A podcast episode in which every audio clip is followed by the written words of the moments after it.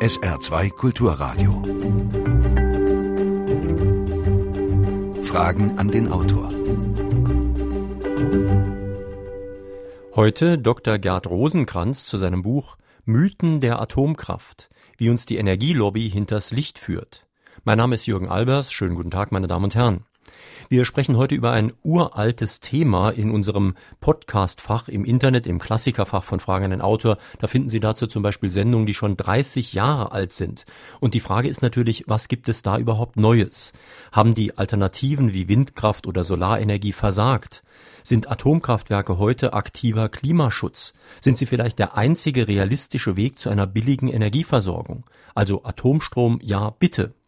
Herr Dr. Rosenkranz, in einem Vorgespräch haben Sie mir mal gesagt, Sie haben das Thema eigentlich satt und wollten kein Buch mehr darüber schreiben.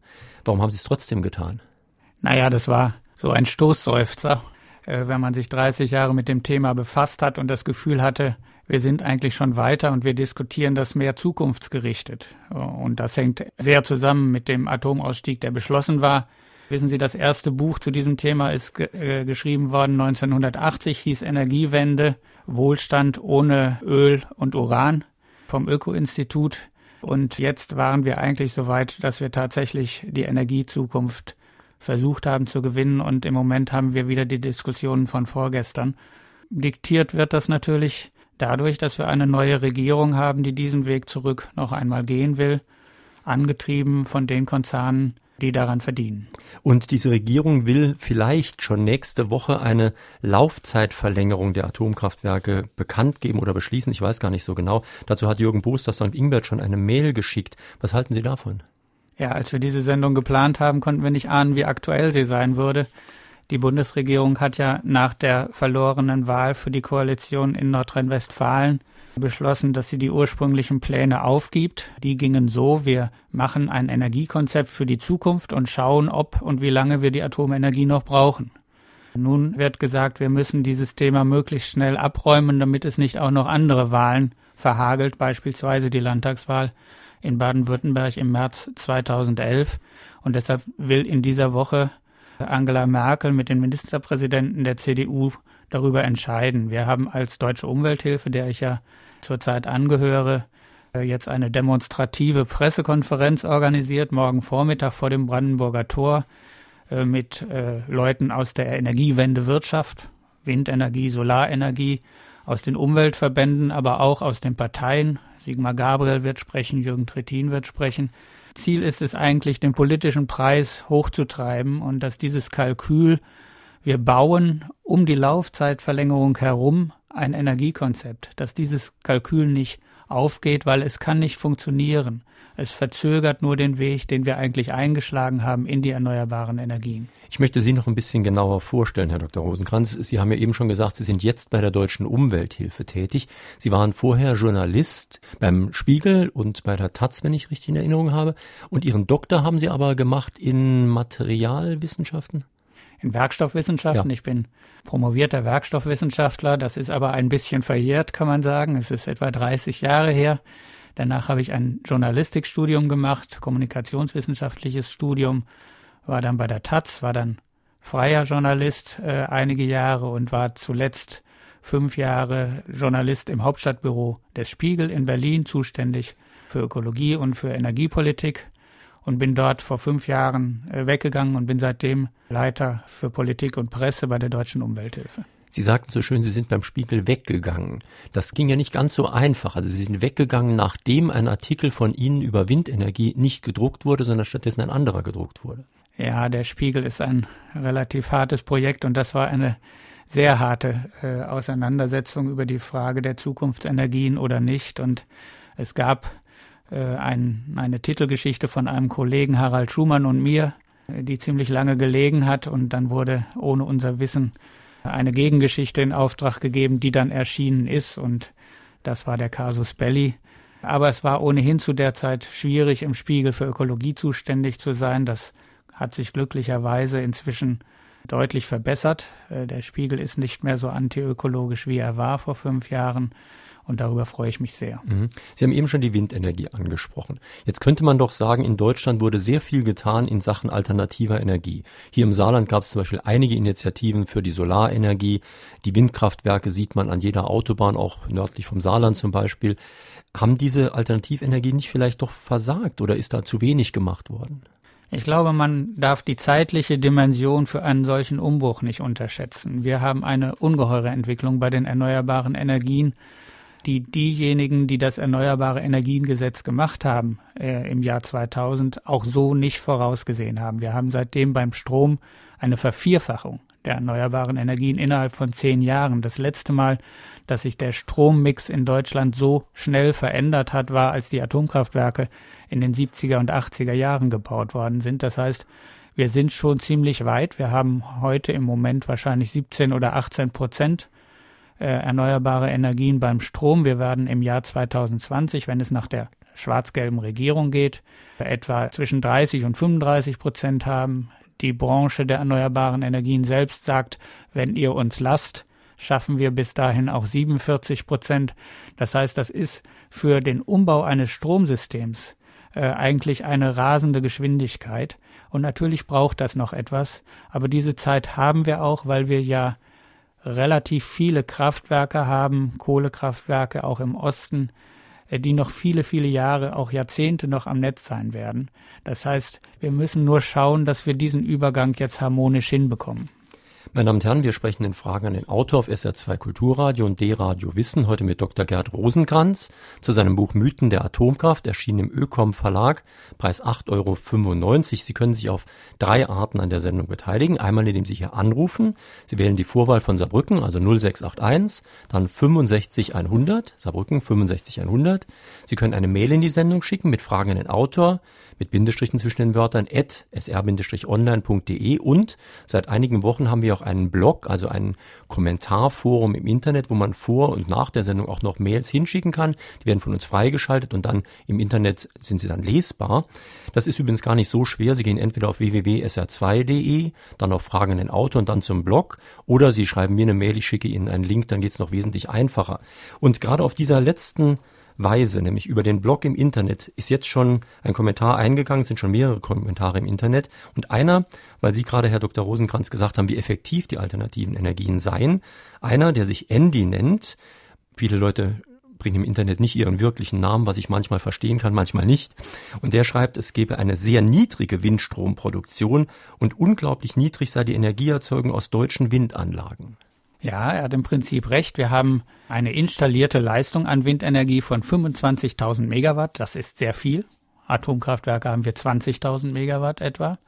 Aber wenn der Wind nicht weht, dann haben wir zum Beispiel wie im Moment relativ wenig äh, Windleistung im Netz und können uns davon nicht versorgen. Das ist eben das Neue, mit dem wir umgehen müssen. Unser Problem ist im Moment nicht der Zubau erneuerbarer Energienanlagen. Das sieht jeder, dass das überall geschieht. In Form von Windrädern, in Form von Solaranlagen auf den Dächern. Das Problem ist, sie müssen den Strom zu jeder Stunde an jeden Ort in Deutschland bringen. Äh, deshalb ist die eigentliche Herausforderung im Moment, und im Moment meine ich für die gesamte nächste Generation, das Stromsystem, das Stromnetzsystem so umzubauen, äh, dass wir immer Strom heranschaffen können. Das heißt, wir brauchen große Stromnetze, äh, wir brauchen auch große Stromspeicher, die müssen zum Teil noch entwickelt werden. Wir haben konventionelle Stromspeicher in Form von sogenannten Pumpwasserkraftwerken. Die gibt es seit 100 Jahren. Da wird, äh, wenn der Strom äh, überschüssig ist und nicht gebraucht wird, beispielsweise in der Nacht, äh, wird Wasser von einem unteren See in einen höheren See gepumpt mit diesem Strom. Und wenn der Strom gebraucht wird, fließt das Wasser wieder runter über Turbinen und wird erzeugt. Das kann man in gewissem Maße machen, auch noch besser und noch mehr als heute, aber nicht ausreichend. Das heißt, der Umbau des Stromsystems ist die eigentliche Herausforderung. Wir bei der Deutschen Umwelthilfe haben ein Forum Netzintegration erneuerbare Energien gegründet, wo diejenigen zusammensitzen, die sich darüber normalerweise wie die Kesselflicker streiten, nämlich die Netzübertragungsbetreiber und die Bürgerinitiativen gegen neue Stromleitungen äh, und die Industrie beider Seiten und so weiter. Und ich kann Ihnen berichten, Das ist eine hochspannende Veranstaltung. Und wenn Sie die Leute lang genug zusammensperren, dann werden die konstruktiv und versuchen, Lösungen zu finden. Ich sage nur, es geht, wir brauchen dafür Zeit und wir haben die Zeit auch. Aber bleiben wir noch einen Moment beim Thema Windenergie. Da fragt Alois Glees aus Wustweiler, kann es denn sein, dass die Befürworter der Kernenergie die erneuerbaren Energieprojekte systematisch verunglimpfen und sich der Bürgerinitiativen bedienen? Er denkt da an Aussprüche über die Windenergie wie Verspargelung der Landschaft, Geräuschemission, Schattenschlag und so weiter. Naja, auf der einen Seite muss man sagen, dass die Landschaften sich natürlich durch die Windenergie verändern, vor allem an der Nordsee. Wer dort äh, oder auch in Ostdeutschland, wer dort äh, lebt, wird das sehen können. Äh, wir brauchen das. Wir brauchen diese Veränderungen der Landschaft. Wer weiß, wofür es gut ist, wird es auch besser ertragen als jemand, der das nicht weiß. Es hat in der Frühzeit des Widerstandes gegen Windenergieanlagen sicherlich Unterstützung dieser Bürgerinitiativen durch die etablierte Stromwirtschaft gegeben. Da gibt es auch Beweise für. Ich glaube, dass das heute nicht mehr systematisch gemacht wird weil wenn man heutzutage die großen Konzerne fragt, sind sie ja alle für erneuerbare Energien. Das hängt einfach damit zusammen, dass erneuerbare Energien die Stromerzeugungsform ist, die im Volk so beliebt ist, wie noch nie eine Stromerzeugungsform war. Das ist auch ein Kapital, mit dem wir arbeiten können. Der Widerstand ist letztlich ja auch nicht erfolgreich. Wenn Sie sich die Entwicklung anschauen, dann haben wir einen ungeheuren Anstieg an Windenergieleistung trotz dieses Widerstandes. Und in ein oder dem anderen Fall war es sicherlich auch berechtigt, dass bestimmte Windräder an bestimmten Stellen nicht gebaut worden sind. Hören wir noch eine Frage an den Autor, die telefonisch unter Saarbrücken 65100 eingegangen ist. Schönen guten Morgen, mein Name ist Paulus aus Merzisch. Wenn ich mir zum Beispiel das Kernkraftwerk Cattenom an der Obermosel per Perl nehme, hat die Gesamtanlage eine Leistung von 5200 Megawatt elektrisch. Die thermische Leistung liegt noch wesentlich höher, beziehungsweise liegt höher könnte aber auch besser genutzt werden, als über äh, Kühltürme abzulassen. Würde man diese Leistung von 5,2 Gigawatt quasi durch Windräder aktueller Bauart A2 Megawatt ersetzen wollen, bräuchte man ca. 2600 Windräder, die dann aber noch ständig im Nennlastbereich drehen müssten, also ständig unter Wind stehen müssten, was praktisch nicht machbar ist. Hinzu kommt, dass so eine Anzahl von 2600 Windräder, um einen Kartonon zu ersetzen, sage ich, äh, eine riesige landschaftliche Verschandlung darstellen würde. Hier haben auch die Betreiber von Windrädern sich nie darum bemüht, mal einen äh, äquivalenten Ausgleich zu schaffen. Eine andere Frage ist auch, es ist doch besser, Uran friedlich zu nutzen, als zu verbomben. Wenn mal alles Uran äh, friedlich verstromt worden ist, wird auch kein Schurkenstaat mehr Uranvorkommen haben, um weitere Atombomben zu bauen. Das ist auch eine Frage, die man sich mal stellen müsste. Und niemand, und das, damit will ich schließen, hat sich jemals vor einen Kohlezug gestellt, um gegen Kohle zu demonstrieren. Jährlich kommen Tausende von Menschen weltweit, insbesondere in China, in Kohlebergwerk zu Tode, um Kohle abzubauen, um zu verstromen. Da demonstriert niemand dagegen. Wenn aber ein Mitarbeiter mal verstrahlt würde in Deutschland in einem Kernkraftwerk, wäre das eine riesige Presse. Was meint der Autor dazu? Tja, das war nicht nur eine Frage, das war eine ganze Reihe von Fragen. Ich sag mal zunächst etwas zu der Zahl der Windräder. Ich glaube, heute sind es nicht mehr ganz so viele. Sie können die Wärme in Cattenom ja deshalb auch nicht nutzen, äh, weil sie Atomkraftwerke möglichst nicht in die Innenstädte setzen. Wenn Sie Fernwärme nutzen wollen, äh, müssen Sie natürlich äh, die, die Wärmeerzeugung in der Nähe der Nutzer haben. Windräder stellen auch keine Wärme her. Aber natürlich brauchen wir viele Windräder, um ein großes Atomkraftwerk zu ersetzen, weil die erneuerbaren Energien zwar im Überfluss vorhanden sind in Form von Wind und Sonne, aber doch ziemlich verdünnt hier ankommen. Deshalb brauchen wir viele Anlagen. Äh, das ist mir allerdings lieber als die Vorstellung, dass in Cattenom wirklich ein großer Unfall passiert. Dann werden wir noch viel mehr Windräder brauchen, weil dann schlagartig alle Atomkraftwerke in Deutschland abgeschaltet werden würden und wir ohnehin über eine ganze Generation mit den Aufräumarbeiten zu tun hätten. Äh, Sie hatten noch eine Frage gestellt zur militärischen Nutzung. Nun ja, ich glaube nicht, dass wir das Problem äh, der Atomwaffen dadurch aus der Welt schaffen, dass wir das Uran zivil verbrennen. Die meisten Atomwaffen basieren heute auf Plutonium und das, äh, dafür gibt es eigene Reaktoren, in denen Plutonium aus Uran erzeugt wird. Ich glaube, dass das äh, nicht die Lösung der Probleme wäre. Im Gegenteil, Heute wird äh, Atomenergie kommerziell in etwa 30 Ländern der Welt genutzt und wenn Sie wirklich einen Effekt haben wollen, beispielsweise bei dem Klimawandel, äh, dann müssten Sie das ausdehnen in alle Krisenregionen dieser Welt. Und dann haben Sie ganz andere militärische Probleme, denn Atomkraftwerke sind natürlich auch Ziele für konventionelle Angriffe mit äh, Bomben oder mit äh, Kampfflugzeugen. Und ich glaube, das ist ein wirklich falscher Weg, den wir da gehen würden. Zu den Kohlekraftwerken. Natürlich gibt es in Deutschland Proteste gegen Kohlekraftwerke. An jedem Standort haben sie Proteste und äh, es werden fast dutzendweise Projekte aufgegeben, weil es diese Proteste gibt. Und natürlich gibt es in Bergwerken furchtbare Unfälle. Äh, die sind alle furchtbar für die Familien der Angehörigen. Aber wenn sie vorbei sind, sind sie auch vorbei. Das ist der Unterschied zu einem großen Unfall in einem Atomkraftwerk. In Tschernobyl werden sie eine Zone haben, noch über hunderte von Jahren, die unbewohnbar ist. Das ist, glaube ich, ein Unterschied. Lassen Sie uns vielleicht mal zu den neuen Argumenten in Ihrem Buch kommen, denn in Ihrem Buch werden ja viele Argumente gebracht, die auch schon vor 30 Jahren gesagt wurden. Übrigens auch die Sachen mit der militärischen Bedrohung durch Atomkraftwerke und so weiter. Aber ein ganz neues Argument ist, dass Sie sagen, ich weiß ja nicht, ob das stimmt, dass es eine absolute Fehlinterpretation ist, zu glauben, man könnte sowohl als auch, also einen Energiemix, wie man heute so gerne sagt, Energiemix einerseits Atomenergie, andererseits alternative Energien. Die Regierungen, muss ich schon sagen, sagen uns ja, es geht beides, wir fördern beides und dann bilden wir einen Mix und dann wird das schon gehen. Das ist richtig. Es gibt gegen die Atomenergie sehr alte Argumente, die nicht dadurch hinfällig geworden sind, dass sie alt sind.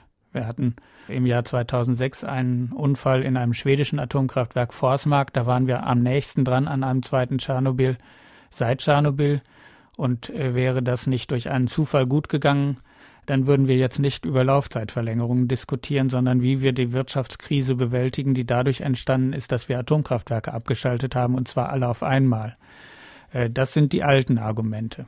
Sie sprechen ein neues an, das auch uns als Atomkraftgegnern erst seit einigen Jahren, anderthalb, zwei Jahren präsent ist, nämlich die Frage, wie passt das eigentlich zusammen, wenn wir die erneuerbaren Energien ausbauen wollen bis hin zu 100 Prozent und gleichzeitig Atomkraftwerke beibehalten wollen. Das funktioniert nicht. Das liegt einfach daran, dass sie Atomkraftwerke, aber auch große Braunkohlekraftwerke beispielsweise nicht beliebig rauf und runter regeln können.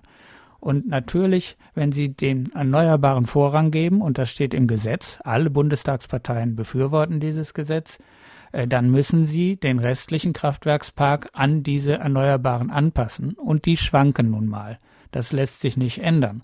Und dafür passen die Atomkraftwerke nicht. Die, der erste Indikator dafür war, dass plötzlich an der Strombörse etwa im Herbst 2008 erstmals äh, negative Strompreise auftraten. Das heißt, sie hatten Situationen und sie haben immer mehr Situationen, in denen derjenige, der Strom erzeugt, dafür, dass er ihn los wird, dass irgendjemand ihn ihm abnimmt, bezahlen muss. Und zwar ungeheure Preise zum Teil. Das hängt damit zusammen, dass die Kraftwerke nicht schnell genug heruntergeregelt werden können, wenn plötzlich viel Wind weht.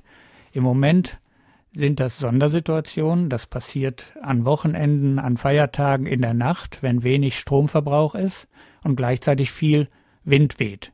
Dann haben Sie dieses Problem. Aber wenn Sie die erneuerbaren Energien im Strombereich binnen zehn Jahren mehr als verdoppeln, und das wollen auch alle Bundestagsparteien, die Regierung will das, das steht in ihrem Programm, und die Opposition will das erst recht. Wenn sie das wollen, äh, dann wird das äh, natürlich mehr und mehr zum Alltag und dann funktioniert das irgendwann nicht mehr. Das heißt, es geht nicht um sowohl als auch, sowohl Atomenergie als auch erneuerbare Energien, sondern es geht um entweder oder. Darüber müssen wir uns im Klaren sein. Für den Übergang haben wir ja das Atomausstiegsgesetz. Es hat ja niemand beschlossen, wir steigen von heute auf morgen aus, sondern es wurde beschlossen, wir machen das stufenweise. Und je länger wir von diesem Beschluss weg sind, umso besser ist er eigentlich geworden, umso konsistenter, weil die erneuerbaren Energien viel schneller aufgewachsen sind, als irgendjemand, auch von den Befürwortern, sich das hat vorher vorstellen können. Wir sind auf einem guten Weg.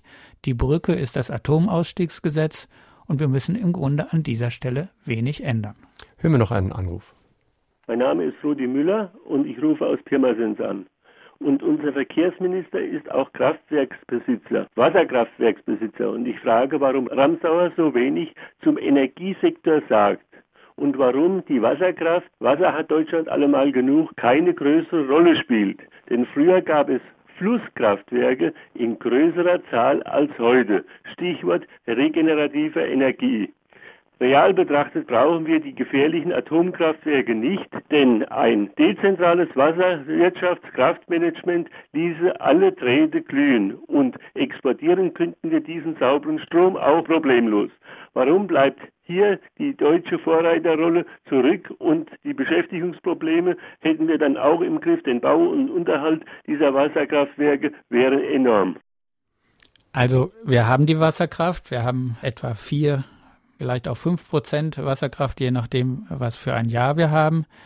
Aber die Möglichkeiten, das auszubauen, sind nach äh, Informationen und nach dem Wissen aller Wissenschaftler begrenzt. Äh, sie können da noch ein, zwei, drei Prozent mehr herausholen. Es wird ein großes neues Kraftwerk an einem alten Standort am, am Rhein, bei Rheinfelden gebaut zurzeit.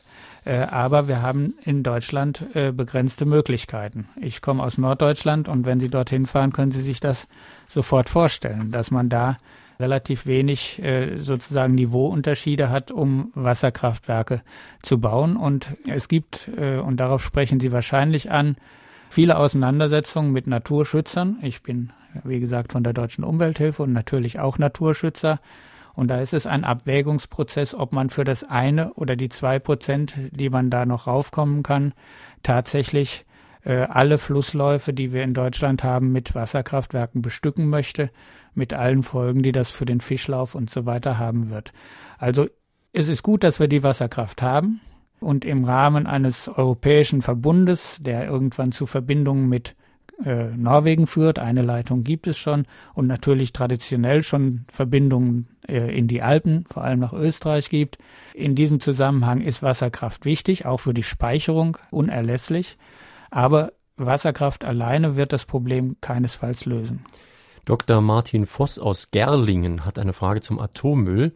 Er sagt, es gibt die Behauptung, dass ein Verfahren existiert, mit dem die Halbwertzeit des Mülls, also die Zeit, in der die Radioaktivität sinkt, gesenkt werden kann. Und dann fragt er noch, ob Atomstrom wirklich ein sehr günstiger Strom ist vom Preis her.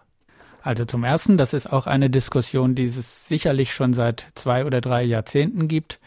Äh, das ist der Versuch, den Atommüll äh, nicht irgendwo zu lagern, sondern in einem Reaktor, und das wäre ein schneller Brutreaktor, noch einmal zu beschießen mit schnellen Neutronen, um dort äh, langlebige Isotope, also mit großen Halbwertszeiten, in kurzlebigere umzuwandeln. Darüber wird seit vielen Jahrzehnten diskutiert und in manchen Ländern wird das auch wissenschaftlich untersucht. Aber man bräuchte dafür neue Brutreaktoren, sozusagen ein Weg von hinten herum doch die Brutreaktortechnik wieder einzuführen und man brauchte wieder Aufarbeitungsanlagen, weil man diese Isotope vorher trennen muss, die viel, viel größer, viel komplizierter, viel aufwendiger wären als die beiden großen Anlagen, die wir in äh, La Hague und in Sellafield in Frankreich und, und England haben. Also ich glaube, dass das keine Lösung ist. Das würde Atomstrom im Übrigen, wenn es denn funktionieren würde, das vermag ich nicht zu sagen, das würde Atomstrom so ungeheuer teuer machen, dass jeder erneuerbare Strom billiger wäre. Ich glaube, es ist keine Lösung. Es ist auch keine Lösung für den Atommüll, den wir schon haben, weil die Mengen viel zu groß sind. Mein Name ist Zimmer aus Beckingen. Meine Frage wäre, Warum setzt sich die Stromgewinnung aus dem Meer nicht mehr durch? Können Sie mir darauf eine Antwort geben? Ja, man hat ja von Gezeitenkraftwerken und solchen Dingen gehört. Äh, wenn die Dame die Gezeitenkraftwerke meint. Also ich hoffe, sie meint nicht Ölbohrungen im Meer. das ist im Moment wahrscheinlich kein gutes Thema. Nein, ich nehme auch an, sie meint Gezeitenkraftwerke. Da gibt es ein paar auf der Welt, äh, die gut funktionieren. Was sie dafür brauchen, ist einen großen Tidenhub, das heißt einen großen Unterschied zwischen Ebbe und Flut, einen schmalen Eingang für eine große Bucht, das heißt, dass sozusagen zweimal am Tag viel, viel Wasser in diese Bucht fließt, natürlicherweise, und auch wieder rausfließt. Äh, und dann können sie da richtig Strom erzeugen. Aber es gibt leider solche Lagen doch relativ wenig, das hat man gemerkt. Und da, wo das geht, hat man es relativ früh schon vor Jahrzehnten angefangen. Eine andere Variante ist natürlich Wellenkraftwerke, dass man Meeresströmungen sozusagen unter der Meeresoberfläche äh, anzapft. Das sind, ja, Sie können sich vorstellen, ein bisschen wie Windräder unter der Wasseroberfläche. Das heißt, auch da, wo das Wasser strömt aufgrund von Ebbe und Flut, Windräder, die sind anders konstruiert, unter Wasser vor- und rückwärts laufen zu lassen. Da gibt es erste Prototypen und auch das wird wahrscheinlich einen kleinen Beitrag leisten, aber wir brauchen tatsächlich bei den erneuerbaren Energien eine Vielfalt von Technologien und diese steht mhm. noch ziemlich am Anfang.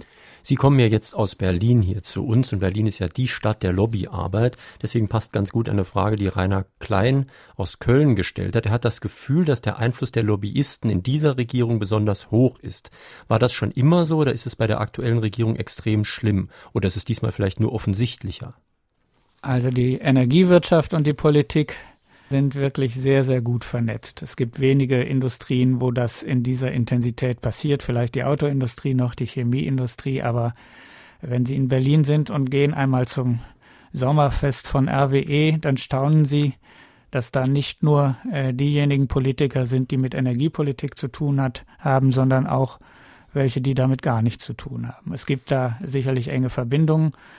Ähm, ob das jetzt stärker der Fall ist, als es beispielsweise in der Großen Koalition oder bei den Sozialdemokraten äh, in der rot-grünen Regierung der Fall war, äh, das weiß ich nicht genau. Es fällt mehr auf. Und das hängt in diesem Fall damit zusammen, dass die CDU sich mit dem Atomausstieg ja nie abgefunden hat. Das ist übrigens der Unterschied zu den Stromkonzernen. Die Stromkonzerne haben ja seinerzeit die Vereinbarung unterzeichnet über den Atomausstieg.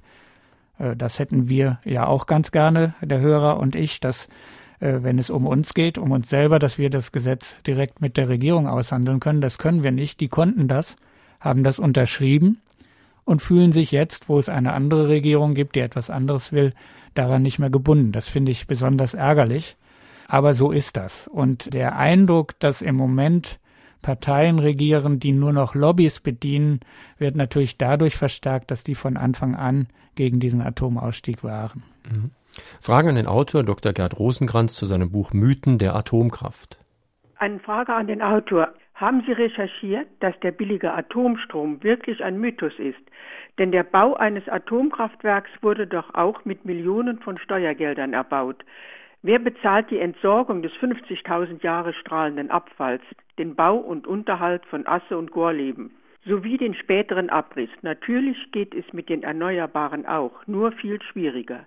Wir brauchen neue Stromnetze, die den Windstrom per Gleichstrom von Norden zum Süden transportieren, fast ohne Spannungsverlust. Die Nachtspeicherheizungen könnten eine Renaissance bekommen, denn der Wind weht auch nachts und jeder Liter Öl, der nicht verbrannt wird, damit kann man Auto fahren.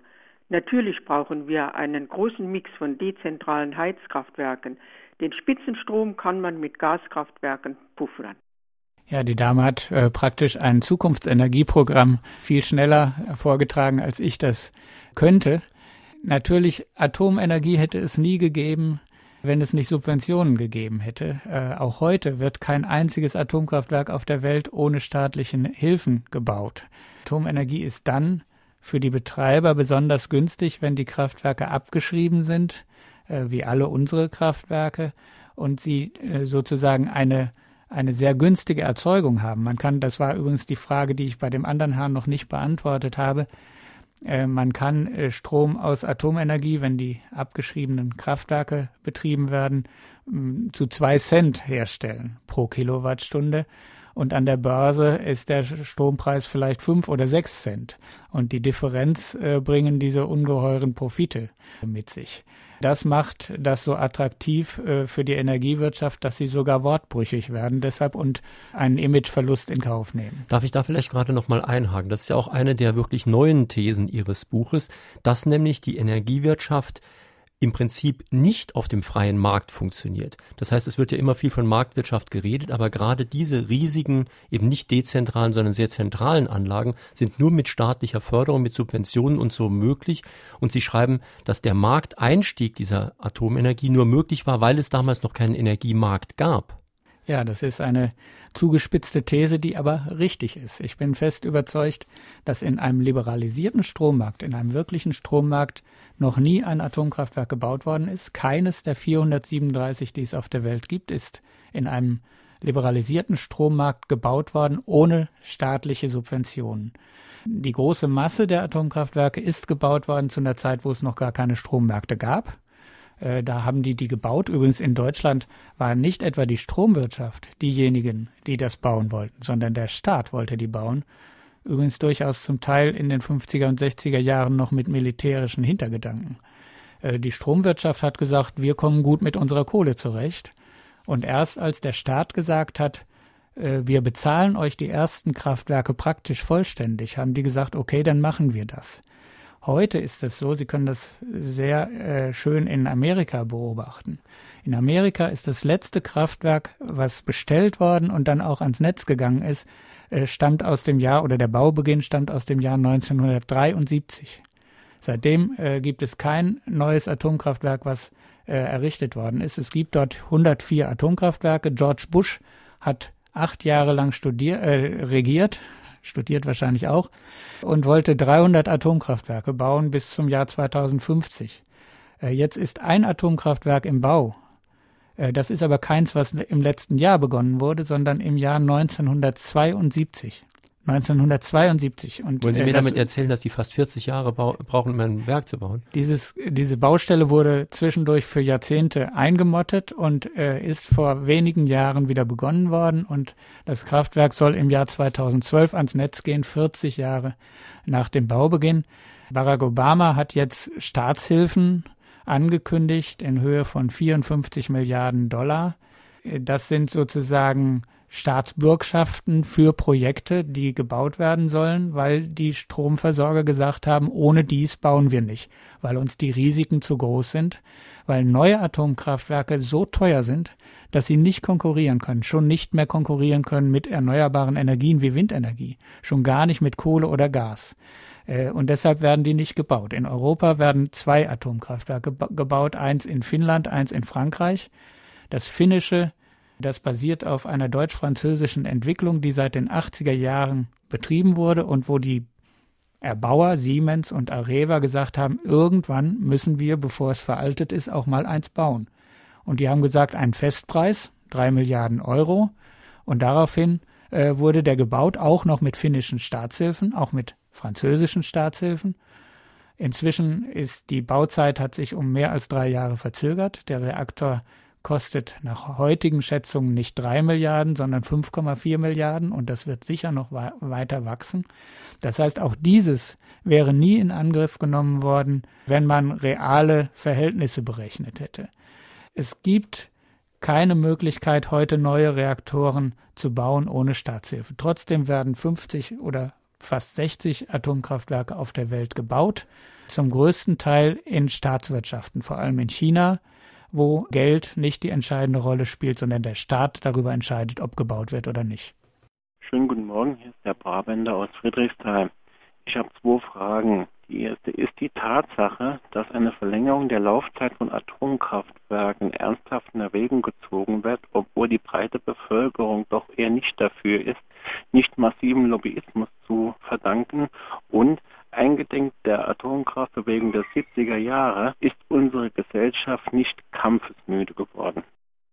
Also kampfmüde nicht. Äh, wir hatten äh, ja zum Jahrestag der Tschernobyl-Katastrophe in diesem Jahr äh, Demonstrationen auf der Straße, vor allem die Menschenkette von den Atomkraftwerken Brunsbüttel nach Krümmel. Da waren insgesamt ungefähr 150.000 Menschen auf der Straße. Wir haben das mit organisiert und waren hoch erfreut, weil das waren mehr als jemals zuvor in Sachen Atomenergie. Also kampfmüde sind wir nicht. Und Sie haben recht, es gibt eine stabile atomkritische Haltung in diesem Land. Und darüber muss die Politik auch nachdenken, die Stromwirtschaft auch. Man kann immer mal Einzelentscheidungen gegen die Mehrheit der Bevölkerung fällen als Regierung. Ich glaube, dass das sogar erlaubt ist. Äh, deshalb wählen wir alle vier Jahre. Aber man kann nicht über Jahrzehnte gegen eine stabile Mehrheit anregieren. Und das werden die gegenwärtig Regierenden wahrscheinlich auch noch merken.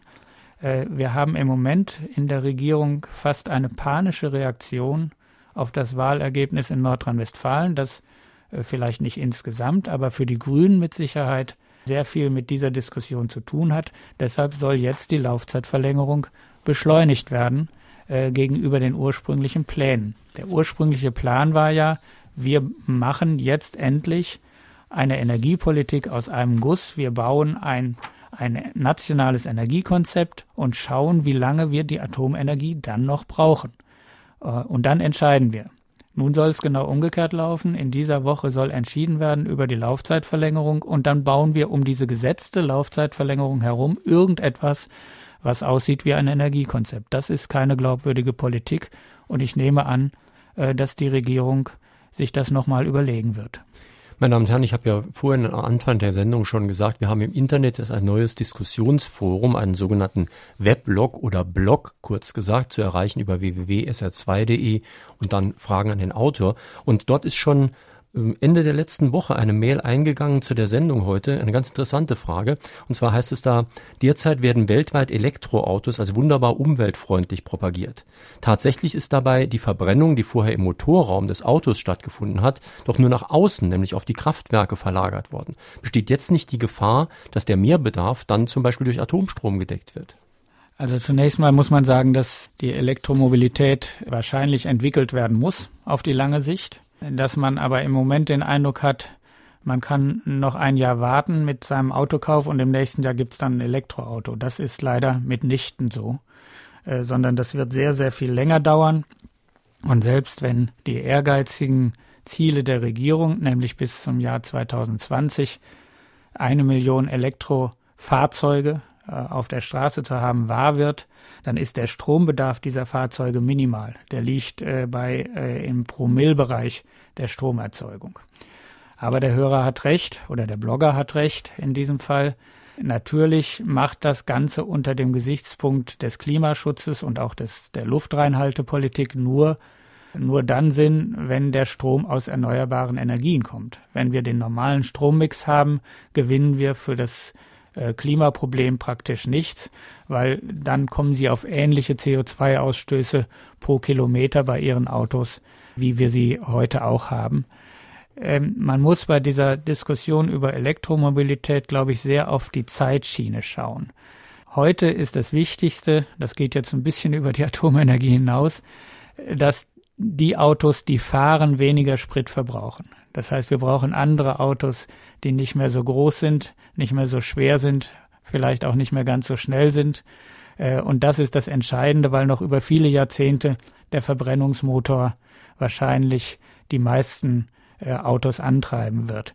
Aber wenn man beispielsweise bis in das Jahr 2050 schaut äh, und die Industriestaaten ihre CO2-Ausstöße um 80 bis 95 Prozent reduzieren müssen, das ist international beschlossen, dann wird es im Strombereich überhaupt keine Emissionen mehr geben dürfen und im Mobilitätsbereich, im Individualmobilitätsbereich auch nicht mehr. Und dann brauchen wir die Elektroautos. Da haben wir bisher keine Alternative. Fragen an den Autor Dr. Gerd Rosenkranz zu seinem Buch Mythen der Atomkraft. Ja, mein Name ist Schuh aus Werneck. Ich wollte Sie fragen, ob Sie, Sie haben eben diese Frage nach den Lobbyisten beantwortet, nicht selber auch ein Lobbyist sind. Ja, das sind Sie zweifellos. nein, nein, wir sind ja die Guten. Äh, nein, das ist ein guter äh, Lobbyist. ich habe eine, ich habe eine Definition von Lobbyismus, die geht ungefähr so. Das ist der Versuch, einem, einem Einzelinteresse, einem Partikularinteresse im gesellschaftlichen Prozess ein größeres Gewicht zu verleihen, als ihm eigentlich zukommt. Und da sehen Sie den Unterschied zu uns Umweltschützern. Ich glaube, dass wir im allgemeinen Interesse unterwegs sind und nicht in einem Interesse, einem, einem Einzelinteresse einer bestimmten Industrie. Aber ich gebe gerne zu, dass unsere Methoden, Politik beeinflussen zu wollen, äh, sich nicht sehr stark unterscheiden von dem, was andere machen. Wir versuchen auch, äh, auf die Politik Einfluss zu nehmen. Wir versuchen das als Deutsche Umwelthilfe zum Beispiel möglichst frühzeitig, indem wir versuchen, äh, Gesetzesentwicklungen frühzeitig äh, zu kennen und dann auch mit den entsprechenden Leuten mhm. zu beeinflussen. Allerdings aber unser Bösen, Ansatz ist ein anderer. Aber die Bösen, um das mal in Anführungszeichen zu sagen, halten sich ja auch nicht für böse, sind durchaus auch der Meinung, dass sie, was in vielen Fällen sogar zumindest nachvollziehbar ist, irgendwie, sie versuchen auch die allgemeinen Interessen durchzusetzen. Sie wollen zum Beispiel eine sichere und bezahlbare Energieversorgung. Das würden die Energiekonzerne mit Sicherheit von sich behaupten. Das heißt, es ist schon ein bisschen Abwägungssache, wobei ich durchaus ihrer Meinung zuneige. Aber ganz so einfach kann man es ja auch nicht sagen. Deshalb habe ich es auch ein bisschen ironisch gesagt, aber tatsächlich ist es so, dass wir sind Non-Profit-Organisationen und natürlich äh, haben wir ein anderes Interesse äh, als äh, die Energieerzeuger. Im Fall der Atomenergie ist es sogar äh, vollständig klar für mich, äh, dass alle Argumente vorgeschoben sind. Das Einzige, was zählt, und dafür habe ich Verständnis übrigens, die haben über den Daumen gepeilt, pro Tag und pro Kraftwerk einen Reingewinn von einer Million Euro. Und das ist ein Argument. Und dafür wird man auch schon mal wortbrüchig. Alle anderen Argumente, Versorgungssicherheit, nehmen Sie Versorgungssicherheit. Wenn irgendwo in Frankreich ein Atomkraftwerk explodiert, werden in Deutschland binnen weniger Monate alle abgeschaltet. Das ist das exakte Gegenteil von Versorgungssicherheit. Mhm. Äh, nehmen Sie den Klimaschutz. Wenn Sie wirklich Klimaschutz im Weltmaßstab mit Atomkraftwerken machen wollen, dann brauchen Sie Tausende von Reaktoren. In dem Moment brauchen Sie Brüter. Äh, Sie müssen das in Ländern im ganzen Nahen Osten machen, äh, in Nordkorea machen. Sie müssen das in allen kritischen Regionen dieser Länder machen und holen sich so viele Probleme ins Haus. Auch das ist nicht ernst gemeint. Es geht allein darum, dass diese Konzerne, die heute dominant sind, auch in Zukunft dominant bleiben wollen und sich die Kassen nochmal füllen wollen. Das ist der Kern der Diskussion. Werner Micheli aus Duttweiler hat eine Frage. Müssen wir befürchten, dass gerade in diesen Tagen und Wochen die Atomenergiebefürworter die Ölkatastrophe in den USA für sich ausnutzen? Denn Ölförderung, das ist ja fossile Energie und keine Atomenergie. Deshalb müssen wir ja auch fast überall zu 100 Prozent erneuerbaren Energien kommen. Äh, das ist das Problem. Wir haben ja eine auch sehr komplizierte Diskussion über Biokraftstoffe auch teilweise berechtigte Diskussion über die Folgen von Biokraftstoffen, über die Konkurrenz mit der Nahrungsmittelerzeugung und so weiter. Aber allen, die diese Diskussion führen, möchte ich bitten, in den Golf von Mexiko zu schauen, weil das fördert sozusagen eine differenzierte Sichtweise. Das sind nämlich die Probleme, die wir mit der herkömmlichen Methode äh, des äh, fossilen Kraftstoffs haben.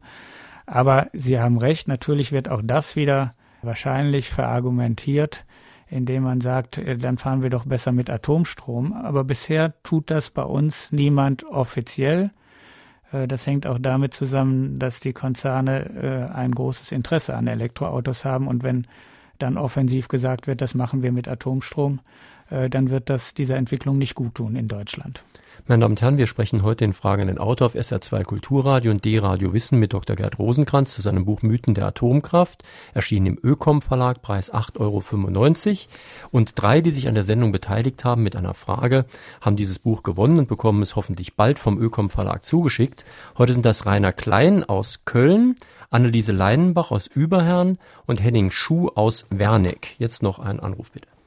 Dieter Zerbuchsal, wird die Energieerzeugung in Ländern wie zum Beispiel China und Indien wegen des technischen Wachstums nicht lange hinterherhinken und die Kernkraft dort fördern? Ja, das sieht ja im Moment jedenfalls so aus. China hat wegen der rasanten Entwicklung natürlich ein äh, ungeheures Energieproblem und allein in China sind in den vergangenen zwei Jahren 15 neue Reaktorbaustellen entstanden. Gleichzeitig hat aber auch China im vergangenen Jahr so viele Windenergiekapazität aufgebaut wie kein anderes Land auf der Welt. Wenn China tatsächlich bis 2020 wie geplant 50 bis 60 neue Atomkraftwerke baut und es gibt nur ein Land auf der Welt, äh, dem das zuzutrauen ist, dass sie es auch hinkriegen, dann wird das immer noch nur vier Prozent des Stromverbrauchs in China äh, bedeuten und decken können. Das heißt, die werden so lange alles versuchen, äh, was ihnen Strom bringt, bis entweder das Geld aus ist oder was man niemanden in China wünschen möchte, bis ein erster Reaktor einen großen Unfall hat. Das ist natürlich in einem Land, in dem sozusagen kritische Stimmen unterdrückt werden, in dem es äh, eine Zivilgesellschaft, äh, die sich kundig machen kann über die Risiken der Atomenergie, besonders gefährlich. Äh, die Wahrscheinlichkeit, dass dort etwas passiert, ist einfach größer als in Ländern, in denen äh, die Betreiber von Atomkraftwerken unter dauernder Beobachtung durch die Zivilgesellschaft stehen.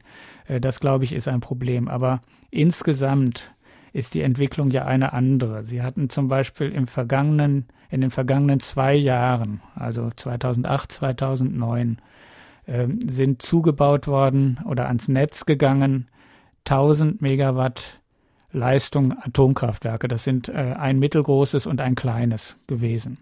In derselben Zeit sind 3000 Megawatt, die dreifache Menge vom Netz gegangen wegen Überalterung, also 3000 Megawatt. Und wiederum in diesen zwei Jahren sind 60.000 Megawatt Windenergieleistung weltweit ans Netz gegangen. Daran sieht man die Relation. Wir hatten vor der Wirtschaft, vor der Weltwirtschaftskrise äh, ungefähr zwischen 2000 und 2008 jedes Jahr neue Kraftwerkskapazität über alles über alle Erzeugungsarten von 150.000 Megawatt jedes Jahr. Äh, davon war Atomenergie zwischen ein und zwei Prozent. Das heißt, auch die Rede von der Renaissance der Atomenergie ist Unsinn. Die Atomenergie wird nie wieder eine solche Bedeutung erlangen, wie sie sie derzeit hat oder schon hatte. Das sagen Sie so einfach. Sie wird das nie wieder haben. Sie gründen das, wenn ich das richtig sehe, vor allen Dingen auf das Argument, dass diese Werke so groß sind, so zentralistisch und dadurch eben nicht flexibel reagieren können auf die Schwankungen im Strombedarf zum Beispiel, aber auch die Schwankungen in der Lage der Energieversorgung. Das ist immer dann ein Problem, wenn die erneuerbaren Energien schon einen gewissen Anteil haben. Aber das Hauptargument ist, dass es sich ökonomisch nicht rechnet. Und das sehen Sie an den Zahlen, die ich gerade genannt habe. Es gibt eine Studie, noch relativ neu vom Herbst 2009, der Prognos AG für das Bundesamt für Strahlenschutz, wo die die Entwicklung bis 2030 im Weltmaßstab mal abgeschätzt haben. Und wir haben heute etwa einen Stromanteil aus Atomkraftwerken weltweit von 14 Prozent an der Stromerzeugung in der ganzen Welt. Im Jahr 2020 werden das noch 9,1 Prozent sein und im Jahr 2030 noch 7,1 Prozent. Und die Zahl der Reaktoren wird um 22 Prozent bis äh, 2020 und 29 Prozent äh, bis 2030 zurückgehen. Ich habe diese Zahlen deshalb im Kopf, weil ich dieses Buch gerade geschrieben habe. Aber warum regen Sie sich dann denn überhaupt auf? Wenn das sowieso bergab geht, dann lassen wir es doch bergab gehen und in Ordnung. Wir sind sicher, dass es diesen Abschwung geben wird, einfach weil die erste Generation der Atomkraftwerke in das Alter kommt, wo viele abgeschaltet werden. Und wir haben weltweit gar nicht die Infrastruktur in, gleichem, in gleicher Geschwindigkeit zuzubauen, wenn man mal von, von China absieht. Weshalb wir uns aufregen hier in Deutschland beispielsweise, ist, dass eine Laufzeitverlängerung der Atomkraftwerke eben die neue Entwicklung verzögert. Und äh, wir Deutschen sind ja nicht gerade groß darin, neue Technologien schnell voranzutreiben. Nun haben wir bei der Windenergietechnik und auch bei der Photovoltaik die Weltmarktführerschaft erreicht, einmal in den letzten 30 Jahren in einer Technologie und sind dabei, das zu verspielen. Das hängt damit zusammen, dass in dem Moment, wo sie diese 20.000 Megawatt Atomkraftwerksleistung, die wir jetzt noch haben, 10, 20 oder gar 30 Jahre länger laufen lassen als geplant, dann ist einfach nicht genug Platz im Markt, im Strommarkt, um die Erneuerbaren weiter zu entwickeln. Und es ist einfach völlig unverständlich, warum äh, diese Regierung, auch diese Parteien das so machen. Aus einem anderen Grund vielleicht auch noch. Alle Parteien ärgern sich ja und greifen an die Dominanz dieser vier Konzerne. Und diese Konzerne haben diese Entwicklung verschlafen. Und was jetzt passiert, ist der Versuch, denen nochmal, ich sag's mal martialisch, die Kriegskassen zu füllen, damit sie auf den Zug, den sie eigentlich schon ver ver verpasst haben, nochmal aufspringen können. Ja, das hat man bei der Autoindustrie ja auch gemacht, aber ist jetzt eine andere Diskussion. Hören wir noch eine Frage. Wenn aus Sonne, aus Wind und Wasser richtig grauselige Waffen gemacht werden könnten, dann wären wir mit der Erforschung dieser Energien viel weiter. Was soll ich dazu sagen? Das kann sein. Ich glaube, äh, dass allerdings die Windenergie eigentlich schon ziemlich perfekt ist. Ich glaube, dass die Räder nicht mehr viel größer werden. Sie sind deutlich größer als der Kölner Dom inzwischen. Und äh, die Wasserkraft gibt es schon sehr, sehr lange. Ich glaube, auch da gibt es eigentlich keine Quantensprünge mehr. Man muss sie nur besser nutzen. Leinbach über Herrn.